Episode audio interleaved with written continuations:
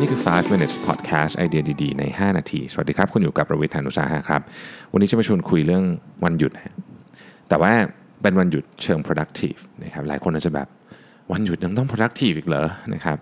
ต้องบอกว่า productivity มันเป็นวิธีการใช้ชีวิตนะมันไม่ใช่หมายความว่าต้องทำงานตลอดเวลานะฮะ แต่การทำตัวให้ productive เนี่ย มันหมายถึงว่าสิ่งที่เราทำเนี่ยมันมันตรงกับจุดประสงค์ที่เราอยากได้นะครับ บทความนี้ชื่อว่า four steps to reclaim your weekend นะครับ ซึ่ง มาจาก Fast Company เนี่ยคือเขาบอกว่าปีหนึ่งเรามีวันหยุดประมาณสักนับเสาร์อาทิตย์ด้วยเนี่ยก็คือ 52 คูณ 2 ใช่ไหมฮะก็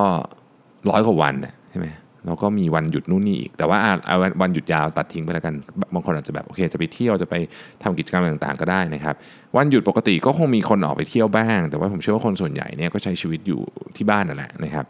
ทีนี้อย่าปล่อยให้มันผ่านไปสามอาทิตย์นะครับ มี 4 อย่างที่ชวนให้ทำนะฮะอันที่หนึ่งเนี่ยคือชาร์จแบตเตอรี่หรือ refresh หลายคนอาจจะแบบไม่ต้องห่วงเราทำอยู่แล้วนะฮะนอนดู Netflix 2 วัน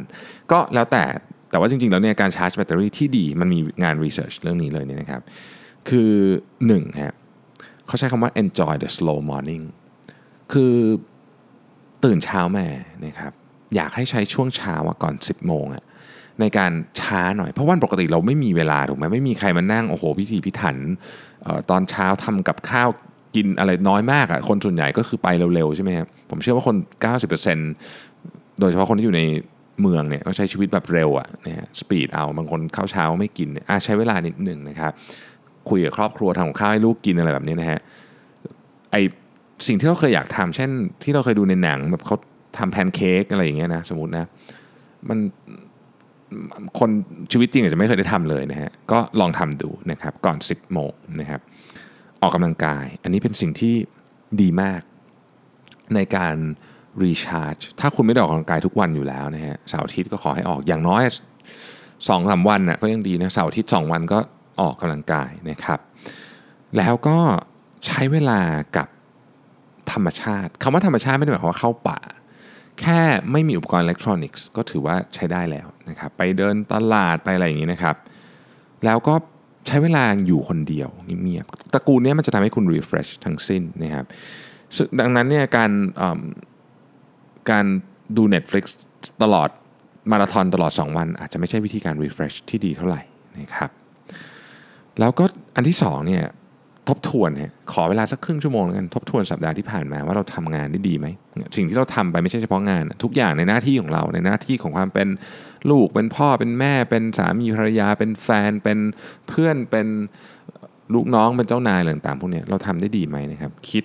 ทบทวนนิดหนึ่งแล้วก็ลองดูว่าอาทิตย์ต่อไป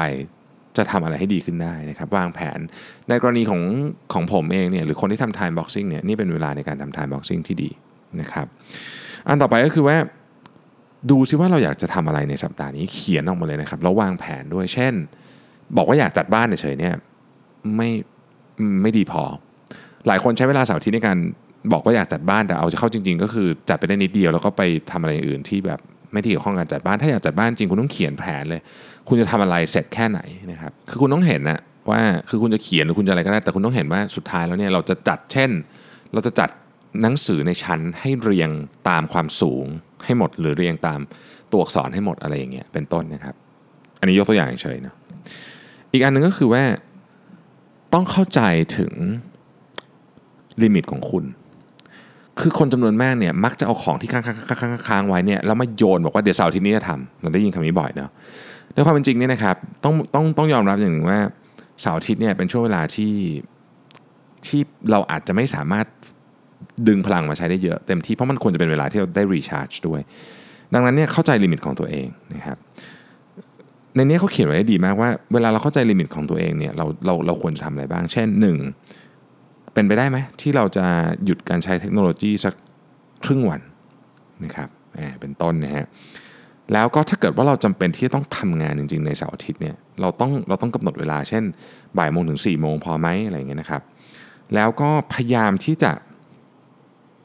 หาเวลาช่วงเสาร์อาทิตย์ในการพัฒนาตัวเอง คือมันยากมากที่เราจะอ่านหนังสือเยอะๆทุกวัน หรือเรียนคอร์สออนไลน์ทุกวันแต่เสาร์อาทิตย์เป็นเวลาที่ดีนะครับอะไรพวกนี้ไม่ต้องหรือว่าไปเจอครอบครัวไปเจอพ่อแม่นะฮะ แต่ว่าทั้งหมดทั้งมวลเนี่ยอยากทำอะไรก็ตามเนี่ยคุณต้องเข้าใจว่า limit ของคุณทำได้แค่ไหน แล้วคุณจะไม่มันจะได้ไม่ถมเป็นดินพอกหางหมู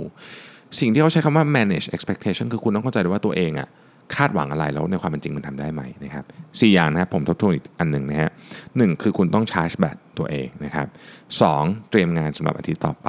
นะครับสามจะทำอะไรวางแผนเสาร์อาทิตย์จัดบ้านอะไรเงี้ยเอาให้เสร็จนะครับแล้วสี่เข้าใจถึงลิมิตของตัวเอง ขอบคุณที่ติดตาม5 minutes ครับ สวัสดีครับ